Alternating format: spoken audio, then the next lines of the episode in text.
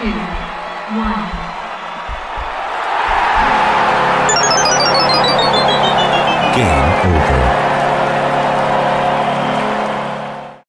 Well, look at that. The Montreal Canadiens break a little bit of a skid there and beat the Ottawa Senators, who, rest assured, the rebuild is over for the Ottawa Senators. As we've been told, this is the unparalleled success that we've been assured that they would have under Pierre Dorion. Well, uh, unfortunately, it seems like the 32nd place Canadiens were too much for them. And uh, here we are. So I'm going to welcome in my fantastic guests, the entire cast of Locked On Canadiens, Laura Saba and Scott Matla. How are you guys doing? Hey, thank you for having us on. Fantastic. I mean, Laura's fantastic. I I don't know where I uh, I check in on that. So Well, I know Laura's got a bit of a headache, and uh, Scott's got lots of things going on too. So we probably won't go as long as we've gone in recent shows, where uh, you know I went uh, over an hour with uh, Dylan Wall from EOTP the other day, and I think I went over an hour with Scott and Jared last Sunday as well. And I don't. So, so I think Laura, we did probably like 45, 50 minutes when we did it together last yeah, Saturday. It was, it was a reasonable time frame. Yeah. Yes, it was reasonable. We'll try to keep it reasonable tonight as well, but there is a fair amount of stuff to talk about. Which uh, somebody says no longer thirty second. True. I mean, going into the game they were thirty second, but they've managed to get up to what is it thirty first now? I mean, here's the the thing: rebuild is over in Montreal, baby. Let's go. Yeah. I mean, That's on that group. it might be closer to the truth, frankly. Uh, this team is something else, and I, I feel like we got to start where we finished off on the last show, which is Cole Caufield. I don't know if there's anything else to say about this kid, but he is just unstoppable. And every game that goes by, the previous coaching staff, I know it's only one guy that's been fired, but the previous regime looks even worse. It is so crazy how good this kid is.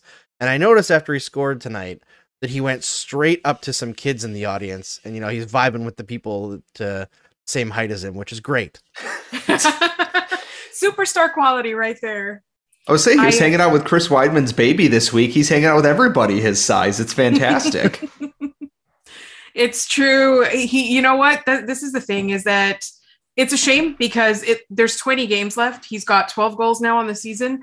And had he had an even average first half of the season, we'd be looking at, we'd be asking ourselves if Cole Caufield can actually score 40 goals like Trevor Zegras predicted. And, you know, I like, I mean, I, I don't even know because every time he turns around, you turn around and you see the points and stuff. People are like, well, he's on pace in an 82 game season to score this many goals or that many goals. I really, really want him to score like 18 goals in the next 20 games so that he can get at least that 30 goal mark because it's a shame. Like I, really do feel like his rookie his rookie year was ruined but i also don't think that he's going to be the type of player to dwell on that part. Like you can see him thriving right now and i think you know two three years down in his career he's going to look back on this season and he's going to say you know that adversity was there. I was really lucky. I was given the opportunity to succeed under under martin st louis and i really seized it. So if he ever has any situation where he's slumping or he's having a tough time or something like that. I really hope that he turns out and he looks at that and he looks at the things that he learned in this season because I think he's going to have a really long career. I hope it's on the Montreal Canadiens. And somebody asked me the other day, uh, do you think he could be a top three player on this team? And I was like, I wonder if he already is a top three player on this team. I mean, since the since the coaching change, he absolutely is. There's not much to be argued about that, but Laura, you're so good because you literally brought up one of the things that I had written down as a topic for this show, which is Cole Caufield, that first half of the season. So many people are talking about it as if it's just a write off and it's a shame that he's not going to win the Calder trophy. But I'm looking at it now and exactly what you said. He's passed through the fire. He's done what a lot of Montreal Canadiens prospects have to end up doing. And some of it's by circumstance, some of it's a random thing that they have to get over. Some of it is, you know, being left out to dry ridiculously in the playoffs, like Carey Price in 2009 against the Boston Bruins. And you know, it looked like he was a broken man when he did the post-series press conference, putting like the hat down over his eyes. I don't know if you guys remember that with like tears streaming down his face. But Cole Caufield has gone through that. You know, Max Pacioretty with the broken neck thing with Zdeno Chara.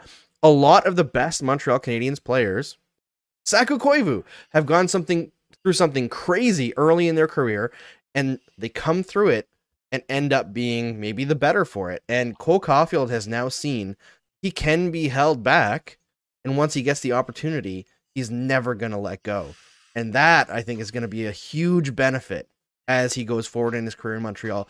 Because not only did he have that playoff run where he saw how good it can be in Montreal, he's now seen how bad it can be. And then, oh, this kid's a bust. He's never, this, the playoffs were a flash in the pan. He's come through that. I think that's going to be absolutely massive for sustaining his confidence forward. It, it's wild to me is because there's that photo of him at uh, the Rocket Picture Day, and he is just staring daggers at the person taking the photo. And that was like two and a half months ago. And now he's out there, he's, you know, celebrating with the crowd, and he looks reborn as a hockey player. He looks like a child on pixie sticks having the time of their life. Like, it, it, it's absolutely incredible. Like 13 goals on the season, 12 in 22 games under Martin St. Louis. And I don't think he's going to win the Calder unless he goes somehow takes his heater to another level, which I don't think as good as he is he can do, but he's going to steal some votes from like Michael Bunting and it's going to be hilarious. So like Yeah, I mean, he has to get some votes, right?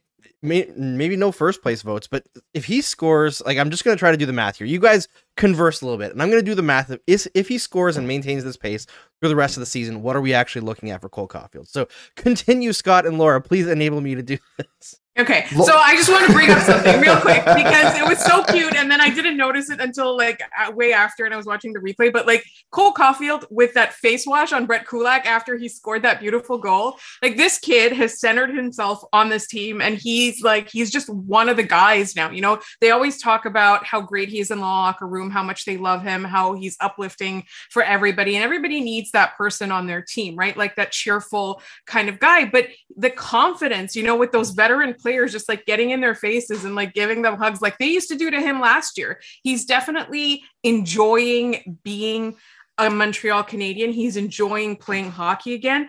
And I think that like one of the things that was lacking in the first half of the season was overall the team didn't feel like a team. Every night we talked about how a bunch of people showed up and it looked like they were meeting for the first time before they played a hockey game.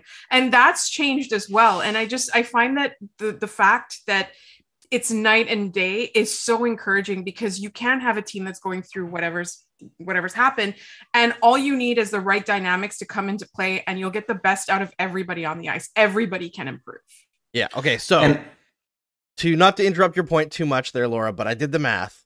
If Caufield continues at this pace to the end of the season, he will have 27 goals.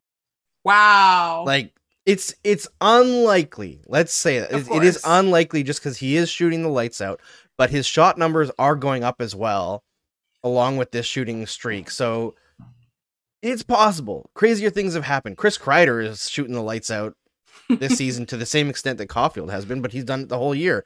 So things like this have happened. If he gets 27 goals, that's he's gonna if get he gets 25 votes. if he gets 25 Yeah. you know what i mean like 25 and a half a season a lot Yeah. of players would dream of 25 goals in a full season and, And i think he's you know he's getting as many assists as goals is the crazy thing. Like his playmaking is unreal. I don't know if they've changed it or if I couldn't see it properly, but it seemed to me like on Kulak's goal, they didn't give him should have the got assist yeah he should have got an assist there. I think I think he tapped the puck to Kulak. let me uh, check the uh. NHL website here. Uh, Yeah. They did not. They gave it to Suzuki and Anderson still, even though I thought Caufield bumped that puck back in the slot there. yeah, but maybe it maybe it tapped off the Senator's stick instead of Caufield's stick, and he kind of like s- smacked the stick into it. I'm That's giving him a phantom it? assist Yes. because he deserves that because he's a delightful child. And I, his, I that's the point I was going to make to Laura is that not only is Caufield shooting so well, he's he's de- he's developing himself as a playmaker. And Jared Book, we talked about it after the Flyers game, is that sooner or later teams are going to have to go, do we take away the pass eh, or shot from Suzuki or the pass and shot from Caufield? And they're going to have to pick. And more often than not, it's not going to matter because they're that good. Like his his hockey IQ and vision is off the charts for a guy who is supposed to be known for being able to be a shooter. A, a certain Avalanche blogger once said he might be Mike Hoffman if he develops properly. Oh man, he's got so much more instinct than Mike Hoffman. Like no, no Yeah, offense he- to Mike Hoffman, who I do think has improved a lot under St. Louis. It just Caufield's play without the puck is so much better. Like It's true. the way he tracks loose pucks, the way he cuts off passes. This is why when he was at his worst during the year, I wasn't really that worried because it was about um, like halfway through the season, not long before Ducharme got fired, and people were starting to get like really antsy about Caufield not scoring. I went back and I watched the highlights from last year's playoffs, and I was like, this kid was a shark. You know, like you you didn't see where he was on the ice, and then all of a sudden he was there. He was intercepting pucks, creating chances, creating two on ones, creating outnumbered situations down low. He was always on the puck. And you just didn't see that level of confidence in him this year. That doesn't disappear from a player. You know, I agree. it's just he was always going to figure it out. Figuring it out to this level so quickly is very funny. That's But- unheard of, I think. Yeah, it is pretty unheard of, but man, this kid is something special.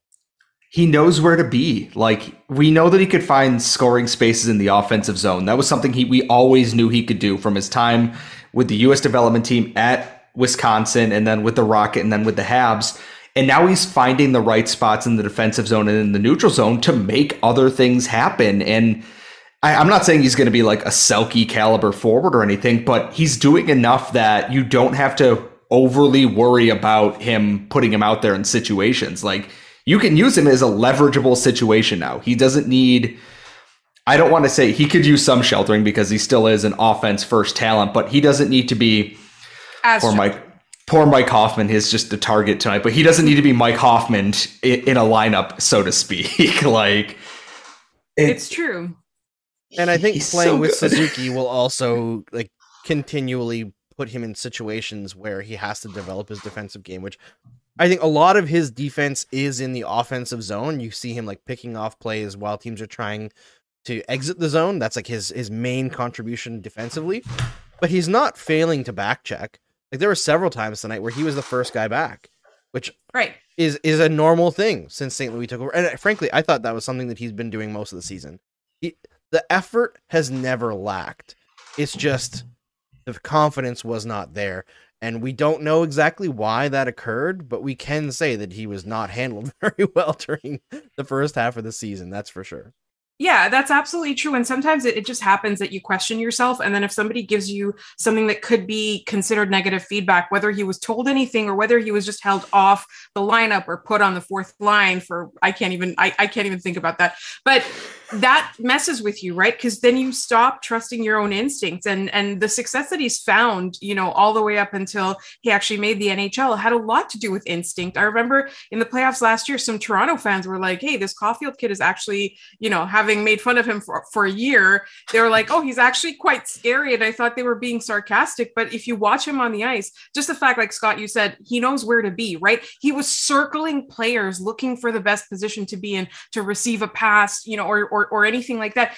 And I would just watch that, and I would be like, "This kid knows what he's doing." Way before most players know what they're doing. A lot of players will come to the NHL with a level of developed talent, but they won't have that intelligence until they've had a lot more in-game situations. Whereas Cole Caufield in some of his first games that he was playing in the NHL against some of the best teams in the NHL, he was handling himself really well and just putting himself in the right place. So when he's questioning himself, maybe his instincts weren't that great, and that was kind of compounding the problem, right? When he was having his slump. Yeah, I think that's really astute, Laura, honestly. And uh, pointed out in the chat here, Hoffman has actually tried harder defensively under Martin St. Louis. He's still not good at it, but he's, at least he's trying more. I totally trying. agree. I do think his effort level is like monumentally improved under St. Louis. I mean, that's true for most players, right? When you go from a situation where there's just no hope to a bit of a clean slate and playing for pride. A lot of guys look better. Admittedly, the bar was the floor for Mike Hoffman in terms of effort on defense, but they are correct. He looks better. However, like the bar, you know, a, a newborn child could have crawled over the bar at the worst points of this season. But yeah, I, I even tonight, like we talked a lot about Yoel Armia. This is one of the first games in a while that I've seen. I've been like, there's the guy who got that three and a half million dollar contract. There was the effort tonight from him. And I'm like, maybe he knows he's getting traded and he wants to look really good, which thanks. Um, where was this the rest of the year? But it, I, I, I know we we say this every time that one of us on the show, but this team's entirely different with Martin St. Louis on the bench. They're not perfect by any means, but the, they look so much more put together and everything that it's it it makes me wonder what the hell they were doing under Dominique Ducharme. Like I don't I don't know what to say to that. I'm quite Yeah. excited to see what he does with Jonathan Drouin, to be honest. That's something where, you know, obviously uh, much has been made of it. Like he's excited to play under St. Louis now and and all of that. And, and I don't think he's getting traded. I don't, you know, th- there's a lot of talk all the time about uh, teams wanting Drouin or he would have a better fit in, on another team or, and stuff like that. I don't listen to that all that much until it happens, right? If and when he gets traded. But he talked about being excited to play under Martin St. Louis. And I'm excited to see because I think that Jonathan Drouin has on ice intelligence that is often really, really un- underrated. And I feel like Martin St. Louis can really drag that out of him. Yeah, I, I really don't understand why people are still shitting on Jonathan Drouin because I Ooh. just watching social media a little bit tonight, looking around at what people are saying. It's his first game back from injury, and people are already like, "Oh, I didn't notice him. He's invisible tonight." Well, here's the thing: like Jonathan Drouin is one of the only guys who actually played to his potential under Ducharme this year, and he missed time with injury, which kind of threw him off a little bit. Sure, but overall, I thought he's had a really strong season coming back from, you know, ridiculous mental health struggles. It's been a tough one for everyone, but I thought Jonathan Drouin has been a leader this year. I thought he's been a guy who didn't give up. I do think St. Louis, I don't know what his plan was, but it seemed like he had three lines that he liked, and then he had Pitlick, Hoffman, and Drouin left over, and he was like, I guess I'll just put them together and see how it goes. It didn't go well because all of those guys are really bad defensively, and they just got caved by the Senators. But I think once I don't know, once things settle down after the trade deadline, maybe it looks a little bit more like he can find spots for those guys if they're all still here uh, that are more complementary. But I think all three of them together is just a recipe for disaster. So I understand that none of them played well tonight. Maybe like Pitlick was the most noticeable because he's always in the middle and seems to be noticeable all the time. But the people who are so keen to jump on Jonathan Drouin, I, I don't get it. what is wrong with you? It- It's because he was that big trade, Pete, and it, it's it's always going to be well. Mikhail Sergachev won two Stanley Cups, and we needed a defenseman, and Jonathan Drouin got hurt a lot and didn't live up to his potential. I'm like, you mean the one year that they made him play center for some reason, and then he got hurt. He was playing well, and then Ovechkin buried him, and he got hurt, and he was out for most of the year. And then last year he started hot got hurt, and then he went through his mental health struggles. And then this year, he started and played well on a team that was hot garbage. Yep. And then he got hurt, and players get hurt. What are you going to do about it? I mean, Tyler Seguin cross checked him in the neck, and then he was out for a while. Like, I. No one ha- is able to have a reasonable expectation for him because of who he was traded for. And I think that's really unfair is that we're what five years removed from that trade now or something like you- let it go. Like just let it go and analyze the player as they are. Could he probably have a higher ceiling? Yeah but the canadiens are still as well as they're playing a 31st place team right now with rem pitlick as their second line center. That's hmm. not exactly what you would call prime development and roster building. Like I they can't just they I understand not wanting to break apart Suzuki, Caufield, and Anderson because that's been working and why break up what works. And you don't want to put him with Dvorak, who's taking all the defensive minutes. So it's like, what do you do? Um, I think Drouin is eager to like prove himself and play well. it's just frustrating. Which it's his first game back from injury too. I'm not going to judge him based on that, especially in the game against the Senators, where it's usually chippy, not very skillful hockey after a couple of goals go in on either side. So like I I don't know. People people really let Jonathan Drouin ruin their entire day and make it their entire personality and just touch grass and go to therapy or something. I don't know. Like please just get get a grip a little bit. Just just a tiny bit. Like a little bit of sanity is all I'm asking for. Yeah. Too it- much to ask for. Yeah, there's a comment here from uh, Canadian Mark says it's not Drouin's fault that Bergevin didn't re-sign Markov and couldn't find an ac- adequate replacement for him. Well, I feel like that everyone on the team suffers from that, right? We've watched the power play stagnate. Markov is the guy that they have not found a replacement for. But I think the biggest issue with how Drouin is viewed by the fan base at large and the media at large is that he was sold as a French Canadian superstar center. And that was never what he was going to be. And if the Canadiens had paid any attention to his NHL career whatsoever, they knew that that would not be something that he would do. Yeah, he played a little bit of center in the Q in his last year when he was 19. Like, so he was too good for the Q already. Like, it didn't matter. Lots of guys play center in junior and aren't centers in the NHL. And, you know, Drouin, I don't think effort level has ever been an issue for him. You talk to people in the media who go to practices, he's always a hard worker in practice. He's credible to watch in practice. He seems like he's got his he's the focus is there. It's just that defensively, not everything is quite there. Like he just doesn't make the right decisions. I think he's worked on that a lot. He's still not great defensively, but he's not the disaster that he used to be. And offensively, he's limited by the fact that he's a very specifically a specific style of player, right? He doesn't go to the middle. He's a perimeter playmaker. So you have to find people who he can pass to. Canadiens Yes. haven't really done a good job of setting him up with players that match his skill set. So I don't know what That's not his do? fault. No, uh, that's not his fault. And the fact is, he still produced about 50 points per 82 games with the Canadiens, which is about what you expect for a four and a half to five million dollar player, which is what he's getting paid. So I understand that people wanted more from Jonathan Drouin, but what you actually got is not as bad as you think. Right. I absolutely agree. And I don't know because this is at this point when he when was he in the Q? Like 10 years ago? Um, was the Q always God. a highly offensive league, or is it just in recent years with like, you know, the defense being optional and all of that? Because I know that the Q is very much a uh, a run and gun kind of style, right?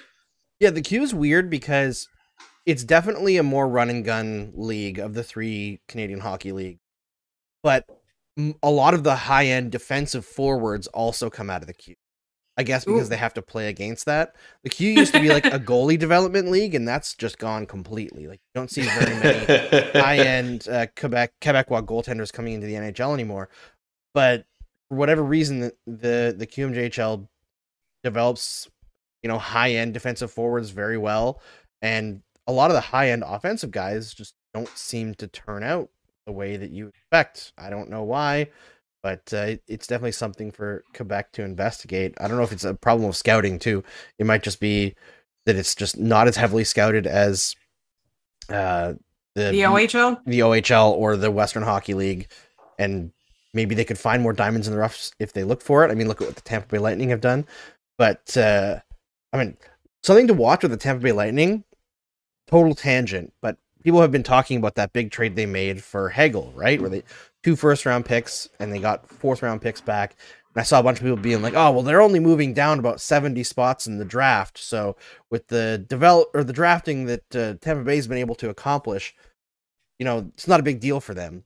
I mean, seventy spots is a lot, It's a lot. and also uh, Tampa Bay actually lost the scout that found all of their like high end Quebec players. Eh, he works for Ta- for Arizona now. He's Ooh, Arizona's head of scouting, head of amateur scouting. So look for maybe not as many uh, QMJHL diamonds in the rough coming out of Tampa Bay. There's you can't sustain greatness forever. So Tampa Bay, as good as they are, might be the first three-peat in the cap era, which would be the first like actual real dynasty. Eventually, things will fall apart. Maybe it's the Habs benefit there then. Uh, like I look at what they did last year, getting Joshua Roy, who has been like an absolute steal in the fifth round. Uh, Riley Kidney's been really good, and Xavier Simoneau seems to be following the same path as Raphael Harvey Pinard as an overager, doing exactly what you expect, and then seeing what's from there. And I know with the Canadiens, it's always a very different subject a little bit because more people want more homegrown players, and the debate's always been the people coming out of the Q haven't been as good as the OHL or the WHL or college or the US development program in North America. There's good players, but they're either gone or there's someone better right there in front of them. And I can understand for years why Montreal picked other players. And I look at the OHL especially. It's that nice little middle ground. It's not as defensive as the WHL, and it's not as pixie sticks batshit insane as the Q, but it, it seems to churn out the most regularly very good NHL players. It's why wouldn't you go to the biggest source, not just for your own team, but other teams? Uh, it's yeah, I I lost track of my point there for a second.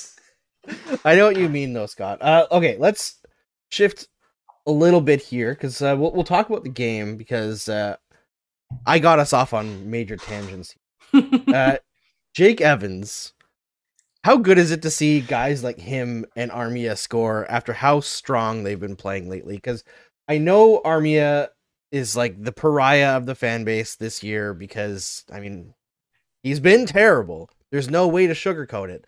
But it was last weekend that he stopped playing the puck and started playing the body, and he's been really effective since he made that choice. I think he's played his best hockey of the year. Again, super low bar, I know, but he's been great. And Jake Evans is a guy that every time I watch him, I really You like. wish him. he had better hands, right? Yes, or just like s- something is missing there, right? But like sometimes he pull, he scored maybe the nicest goal of the season.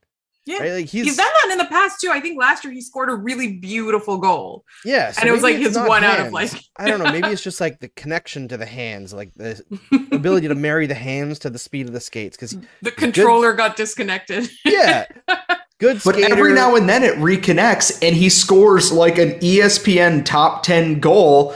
And you're like, where the hell did this come from? He did it against Anaheim. And the only reason no one friggin' remembers is because Trevor Zegras did a running Michigan five seconds afterwards. Like, That's true. Poor guy. poor like Jake. E- Yeah, poor Jake Evans. But you're right, Andrew. There, there's something missing. But every time you you watch him, he's giving it 110%, which is the worst cliche to use. But you know that's what coaches love. You know that's what hockey people love is giving that you know going above and beyond. And he does that all the time. Like he is such a good caliber bottom six forward in my mind. And he he also I think you know whenever the team is doing bad whether it's under this coach or the previous coach or the you know the previous previous coach he's he's still playing well he i think the thing about Jake Evans is that he understands his role really well, is what I find. And that's why, you know, he's not a guy trying to be a top six forward. He's not a guy trying to be an offensive dynamo, even though he sometimes does have the hints. He's like, this is my role. I am a fourth line center. I kill penalties. I need to be smart defensively. This is what I'm going to do. And he does it with a big smile on his face. I love that. And to your point about Armia playing the body, it's and this is going to sound like the potentially dumbest thing I've ever said, but and there's a lot of contenders. Joel Armia needs to learn from Rasmus Ristolainen in that he can use his body because he's gigantic. Joel Armia is six foot four and is built like a brick shithouse. Learn to use that physicality because he's just going to hammer guys off the puck if he leverages his body properly. Ristolainen does that improperly because he has three functioning brain cells and he used all of them to sign an extension with the Flyers. Armia is a smart enough player to know what to do with the puck when he's playing his best. And like you said, when he's been more physical and uses his body to leverage people off and protect the puck, is when he's at his best. That line in the playoffs with Eric Staal and Corey Perry was a nightmare for teams like the Jets to play against because it's just three guys who are just going to shield the puck from you and keep the cycle going until you're too tired to defend and then they score a goal. Yoel Armia is a fourth liner with someone like Paul Byron and Jake Evans who are all hustle all the time is such a frustrating thing to play against if Armia is working you along the boards because it's a lot of weight you got to battle against and then you're tired and then you've got five foot seven Paul Byron sneaking into the slot and you're too tired to catch up to him. It if it all works properly and everyone's playing at their best, it seems really simple to put it all together that way. And I I don't I understand if they trade Joel Armia. I do. But when he's at his best, he's such a very valuable piece for the Canadiens when everything is clicking in. He's a great uh, jack of all trades piece for them, but they're not getting that value so far this year. And if he rediscovers that, great. It means his trade value is even higher and he can go to another team and the Canadiens can continue the retooling, rebuilding, whatever you want to call it.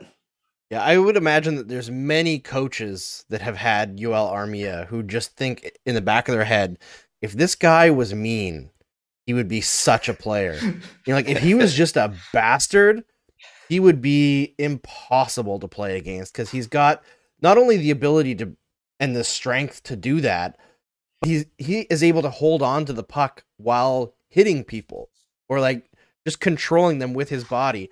And you know, when he's able to put that stuff together, he has great games. There's games he's played for the Canadiens where it's like, is that Ariel Lemieux? And then he goes on a 10 game trip where he does nothing, right? and it's never rational to see the one game and say, oh, that's what this player is. Clearly, Marc Bergevin thought that. That's where we are today. But uh, I digress. I think Armia is a valuable player, but he's one of those guys where it's nice to have him, but it's a luxury. And for a playoff team that can afford luxuries, maybe he's attractive. I don't know about this year, maybe next year with the term that he has left. It, it's a tough sell, I think, in a flat cap. But I, there have already been rumors that people have kicked tires on him, so maybe it, it's interesting. I think Monday is going to be really exciting. Uh, moving on from Armia, also, I mean, Byron scored as well. All three of those guys scored tonight. That's fantastic. One thing, you know, we talked about. Uh, Scott said controller disconnected, or maybe it was Laura. I don't remember now. I assume it was Scott because I assume he was the gamer. But uh, Al- Alexander Romanov, who I think has been much better the last little while. I'm still not sold on him being a part of the core going forward. However, have either of you guys looked at his relative differentials now that he's not playing with Ben Chiarot? Yes, I know what those are. Um, uh, I assume they're better because, in all respect to that very handsome draft pick generating machine, um, not very good at playing defense. So I assume it's better. Yeah, he's at about like the last three games, like plus 30% relative in expected goals for percentage. And he's playing tons of minutes, split between Corey Schueneman and Brett Kulak. Now, Brett Kulak is a great facilitator. Everywhere, everyone he seems to play with does It's really better. well.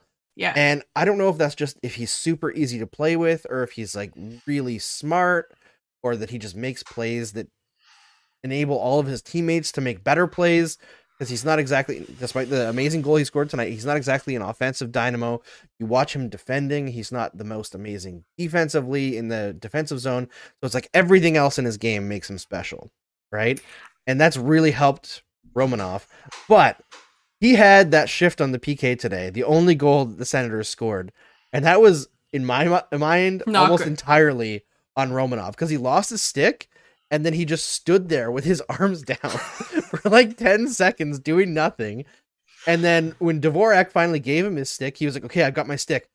I'm just going to abandon my position on the left side defense and go over here for no reason." I'm wondering It if looked he's like he panicked because then you looked at him on the ice after, uh, sorry, on the bench afterwards, and I think somebody was showing him the iPad because he was shaking his head at himself.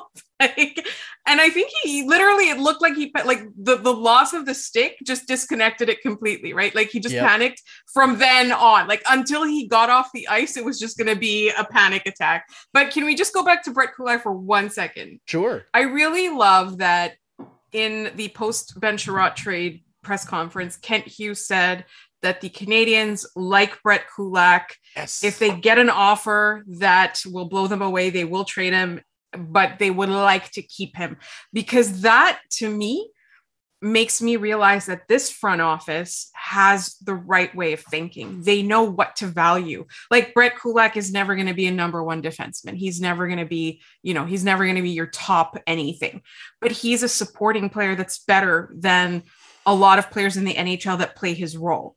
So I think that to me is like, you know, and it's the same thing like I always say, and you've heard me say this before on both of our shows. There's such a thing as a good bottom six player, right?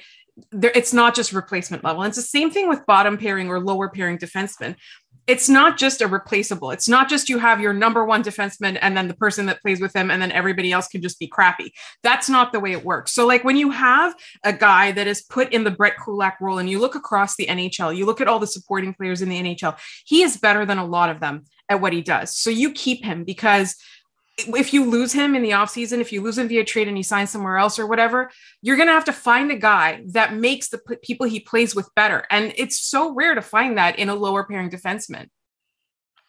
You're And- right. And, sorry, Scott. Uh, the one thing that really stuck out to me about that whole situation with Brett Kulak is how often do you remember in the last regime them coming out and saying publicly that they really appreciate a player?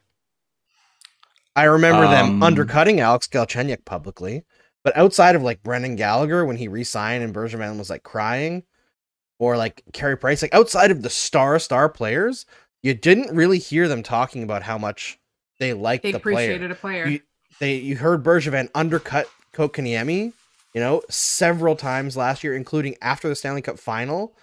You know, like saying, like, "Oh, well, we don't know what he is yet." This way that Kent Hughes speaks about his players, you look at like how Toffoli talks about leaving the organization and how much respect he has for Kent Hughes and Jeff Gorton. These kinds of interpersonal things where they're not burning bridges, you see like Ben Chiarot. Oh, I'd Yeah. absolutely love to re-sign here. Well, let's not do that. But love that he thinks that. but you the know, like- fact that he, yeah, the fact that he feels good about the way it ended is such a positive. Burning no bridges will benefit you. it's almost like he's a player agent and he knows how to deal with people like and players like this. And to get back to Brett Kulak for one second, it's and to talk about you know, people being appreciated is that I knew Brett Kulak was a smart player because the Rocket were playing in Rochester in a game, and afterwards I talked to a few players, and he's standing there talking to Byron Froese uh, by the exercise bikes, and they're looking over something, and they're breaking down an entire power play and penalty killing shift and he's going he's like i had this guy he, he's saying you know i had f1 here and i have this here. And they're breaking it down and he goes i missed this read here and then you look at it the next game he doesn't make that same mistake again. He looks through these things and analyzes them and knows what he's got to do with is he flawless? No. But he's smart enough to pick up and know where he's got to learn things and he is easy to play with because yeah he can rush the puck down the ice and occasionally dangle through three guys and score a goal sure but at the same time he's the guy that you give the puck to he gives it to you with speed and then he changes and the next group comes on he's the safety valve of the defense and so is Joel Edmundson to an extent. Joel Edmundson's not going to rush the puck, but he'll pass you the puck and then get off the ice for someone who will. Uh, and I think that's a really uh, interesting balance there is that I I don't know what Brett Kulak's future hold. I would love to have him back in Montreal again because someone like Jordan Harris, I think, reads the game a lot like he does. They're very smart and they make the safe, smart play, and then occasionally they do something high risk because the opportunity is there and they see the benefit to it. They don't do it just for shits and giggles. They do it because it's the right play to make. And I think he'd be a really good teacher for those young defensemen coming up before they hit their next stride and start to enter their prime and really truly grow as an NHL player. I guess Andrew, there's your answer. Then he's just smart. yep. Uh, there's a bunch He's of people in the smart guy. comments as well saying he's just smart. Uh, apparently, this is pretty crazy. The NCAA just overturned the result of the Minnesota versus Michigan game and are restarting the game in overtime 40 minutes later. The goal wasn't legitimate in OT. 40 minutes later. Wasn't they've Michigan winning showered. four? Michigan was winning four one. I thought what? Hold Wow. on. They Apparently went to they have to suit back up in that sweaty, disgusting gear that's like dripping that hasn't even gone through the dryer yet. I mean, Oh 40 my minutes, God, a I couple of those so guys angry. might have had a couple beers by now, you know? Like oh yeah. it's I- that's that's a mess right there. I will I will say about about the whole situation on defense. I think we're going to see Harris pretty quickly here. I think Yeah. they're going to sign him and he's going to play out the rest of the season, burn that year in the contract cuz that's what the college guys love to do. It'll be very interesting to see how he fits in. Uh moving on to the next thing that I had written down, which I'm sure many people will say that this is dumping on him, but I'm not trying to dump on him. Uh, Josh Anderson. One, there, I had a thought while watching him today. Is that Josh Anderson plays like all of Max Pacioretty's critics wanted Max Pacioretty to play? I mean that in a bad way. like, it is the way that Josh Anderson should play, but it's a less effective style. And obviously, he doesn't have Pacioretty's release, so he could not play the way that Pacioretty played. But just the way that he plays, it's the same kind of, you know, he's only a shooter. You watch him make like a three foot pass and it misses by an extra three feet. Pacioretty did that crap too. And you're like, why is he not effective on the power play? Because he's just a, a trigger man and you have to find a bunch of setup men for that trigger man plus have a decoy. Yeah, Anderson, I like him. I think he's playing his best hockey with the Caufield Suzuki line, but still a little bit frustrating to me.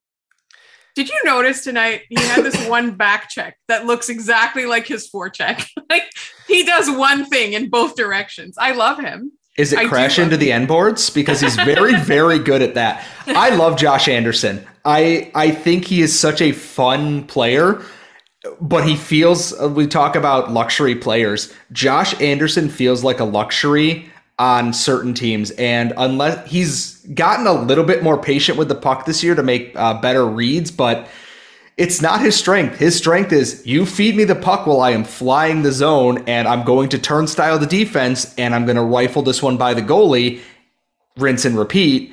Asking him to play a cycle game is asking the wrong thing of Josh Anderson. If you were taking an offensive zone faceoff and Anderson is not getting the puck with speed, he should just change for someone who is going to play better in that cycle. And we love Josh Anderson a lot but his limitations are very obvious. His physicality is great. Don't get me wrong. I love watching him throw hits on the forecheck. I love watching him score goals at high speed.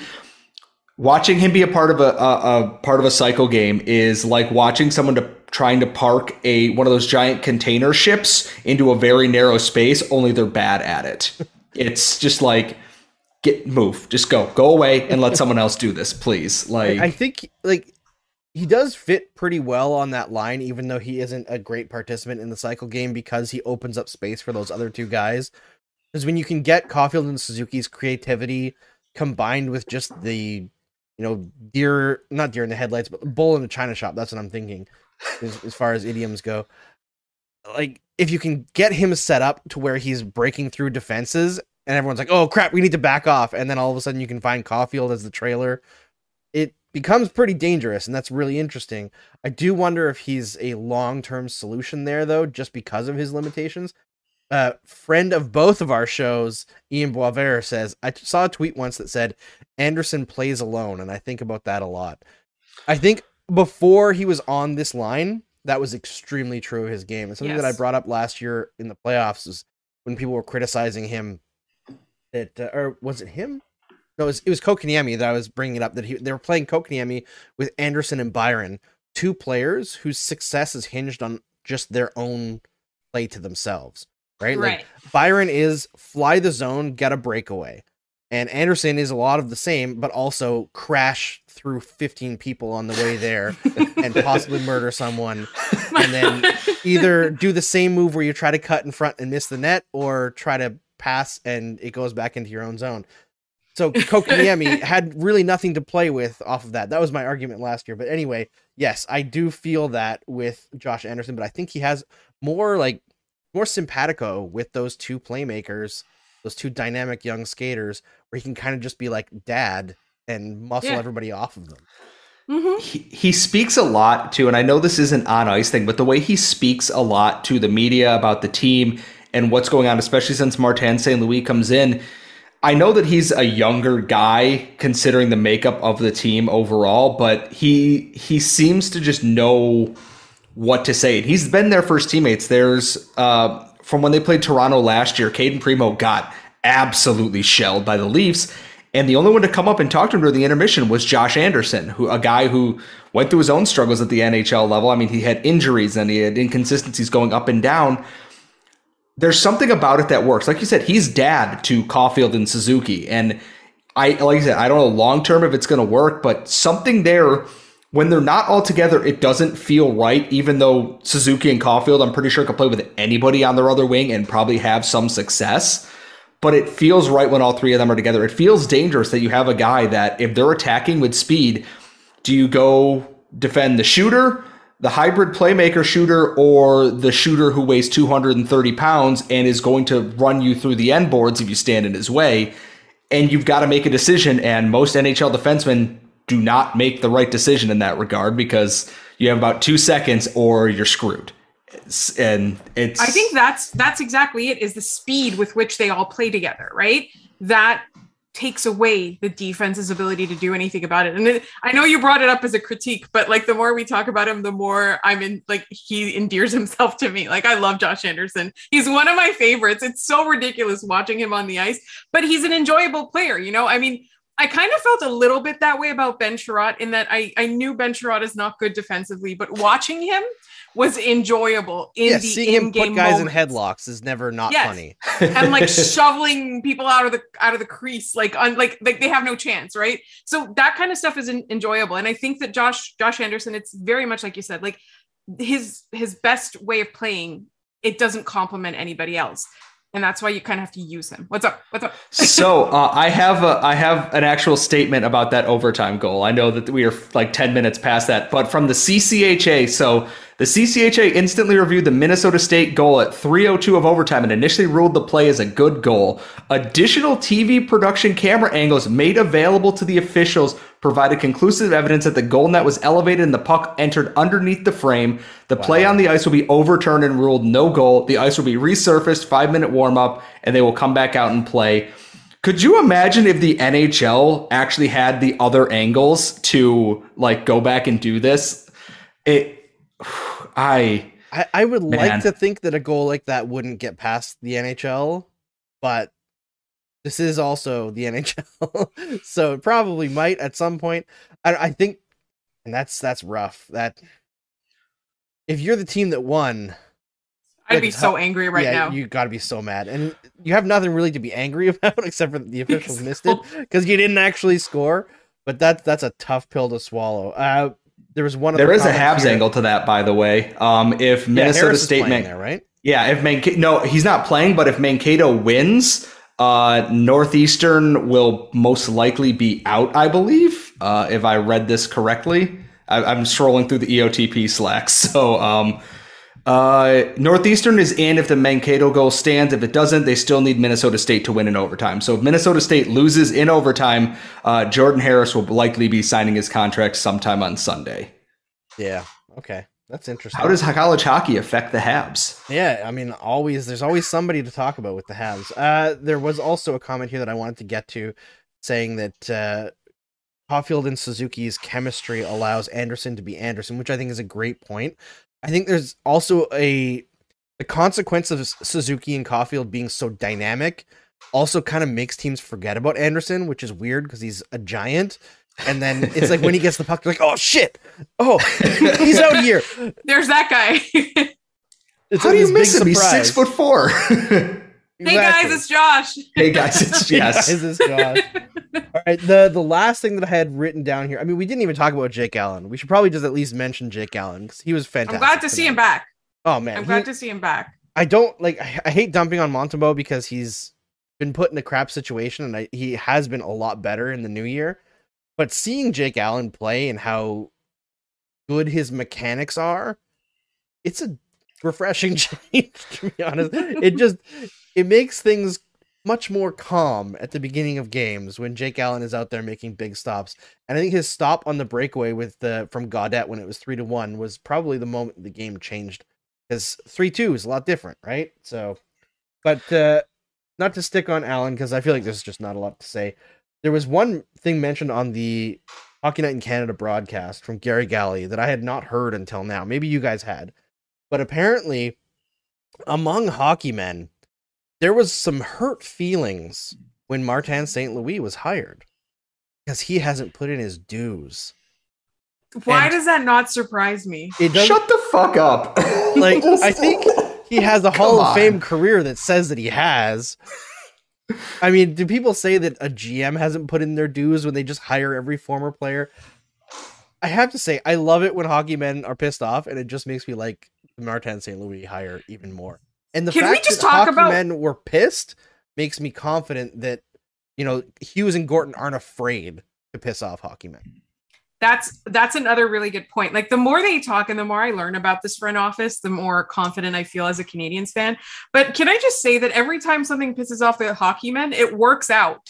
Like at some point, at some point, won't people realize that like everything they think is wrong? And I don't mean to shit on people who have played or have, you know, been GMs or coaches or whatever, because I get a lot of that. It's like, Laura, you've never played hockey, you've never coached hockey, you've never, but here's the thing hockey itself has evolved. So when people who are entrenched in former forms of hockey are angry about something, then you know it's because they're being left behind and they haven't evolved with the game. And they can evolve. Like they can move forward into the future by evolving, becoming, you know, more knowledgeable, changing the way that they approach things and all of that. Because Martin St. Louis played in that era, but he learned a lot since leaving hockey. And, and like he had a long enough career that the, the game evolved in front of his eyes and he just adapted to it, right? Like you have to think about things differently. And that's why it's just like it never surprises me that the hockey men disagree with something and then they turn out to be wrong.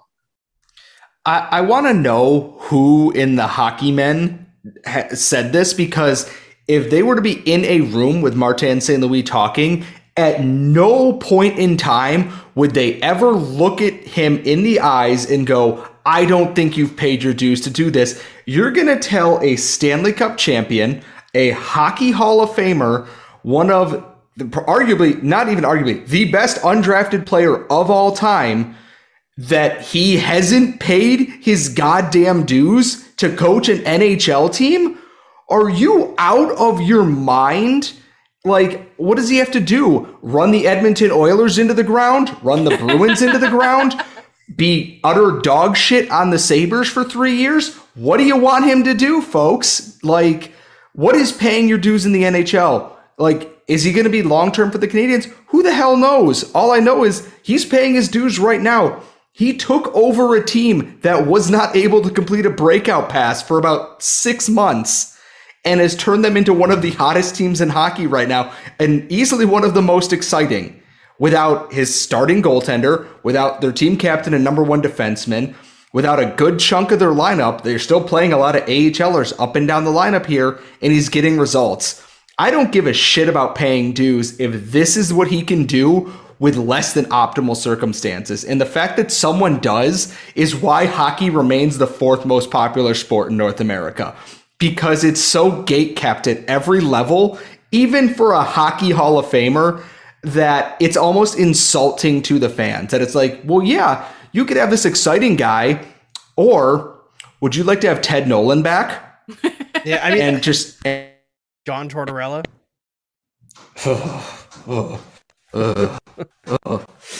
there's a there's a comment here, and I'm gonna layer it into more. But somebody's saying hockey men hate short kings. Confirmed from Rock Smasher. I mean, they do. let's be real. And also, this is probably the same group of people. Let's be honest. That told Marty St. Louis that he wasn't going to make it his whole life. You want to tell Marty St. Louis he's not going to do it again? Go ahead. Yeah, and I took that personally. And yes, he's going to win a Jack Adams and tell someone to go fuck themselves at the NHL awards next. Sorry, he's too polite to say that. He's going to say, for those who didn't think I could do this, or something a lot kinder, I will tweet out the translation that where he is telling them to go fuck themselves because that's what I would do in his situation, which is why I'm probably not an NHL coach or on Hockey Night in Canada for that matter. But what are you going to do? And the thing with him is that like he just said he's like all I want is the opportunity to put into play what I've been thinking, right? It was an experiment for him too. Like he had an idea of how this would work and how he wanted to be an NHL coach and you know, all he wanted was that shot and, and the Canadiens luckily for us gave him that shot and it's working out, right? So he was on to something. Right. It's not like he said that he wanted a long contract or a high salary or anything like that. He said that part was not important. He just wanted one opportunity. And look what he's doing. Like now I'm thinking of the Eminem song, but he got that one shot, one opportunity. Vomit on a sweater already. Mom spaghetti. Oh my god. Now I'm imagining Martin St. Louis like trying Rapping? to rap this with like his Quebecois accent, and I I bet you he could do it. Just tell him he can't do it, and he'll come back a week later and it'll be flawless. All right, uh, we'll probably wrap it up there because uh, I don't want to keep everybody too long. Thank you all for joining us here. Uh, before we close it out, first Laura and then Scott. I guess it's going to be mostly the same thing. Tell everyone where they can find your stuff. So uh, you can find the podcast Locked On Canadiens. Uh, just search Locked On Canadiens. You'll find it wherever you get your podcast. We're also on YouTube. Please subscribe. Uh, you can find me on Twitter at the Active Stick. You can find the podcast on Twitter at lo underscore Canadiens. And now I'll leave it up to Scott to talk about all the other hockey things he does. Uh, I don't do much. I am the uh, other half of Locked On Canadiens. So, as Laura said, please find us on YouTube or wherever you get your podcasts. And you can find all my writing and stuff at Habs Eyes on the Prize. With the trade deadline coming up, there's going to be a lot there. Uh, and you can follow me on Twitter at uh, Scott Matla, where I am very sorry in advance for everything else. So, uh, they gave me a check mark. I don't know why, but they did. So, it's all I am all powerful in that regard. All right, I will close out the show with a little treat for everybody who's still here because I was actually supposed to do this on St. Patrick's Day and I forgot. I just lost my train of thought at the end. But my oldest son, Dylan, wanted to record something while the like before the game was starting on St. Patrick's Day because he learned about St. Patrick's Day in school. Laura and Scott, I don't think we'll be able to hear it, so they'll have to watch the video after. But it's just like a, a minute of Dylan trying to remember what he was told in daycare uh, very cutely. But uh, here it is. Dylan wanted to tell everyone the story of St. Patrick's Day. All right, what did you want to say, buddy? You know, St. Patrick Day is is when you celebrate mm, what? You were the one who wanted to tell the story. When we celebrate St. Patrick's Day. Yeah? And what does it mean? And it and it means we can have St. Patrick's Day candy. Oh, is that what it's all about? Yes? Anything else that it means? Also, St. Patrick's Day candy is only green, Mm. and and the spring is green. spring is green. You're right. Spring is green. Are you excited for spring? Yes, and Eas- Easter has chocolate That's for true. bringing for bringing it to people that are doing good behavior and sleeping, Mm-hmm. and to make it as a surprise for us. Yeah. What do you do on Easter morning? I I do on Easter morning eat my breakfast very fast and then get the chocolate. How do you get the chocolate? I finding it first and find in my Mayo's and opening it for Mayo's and then it has yogurt dots in it. Mayo's eats it all. Yeah. And then And- he asks more for me and then I give him. That's very nice. You do an Easter egg hunt? And that's called a Easter egg hunt. Mm, that's pretty fun. All right. Do you want to say bye to everyone? Bye. All right. Time to go to bed. Time to, time to go to bed. Thank you, buddy.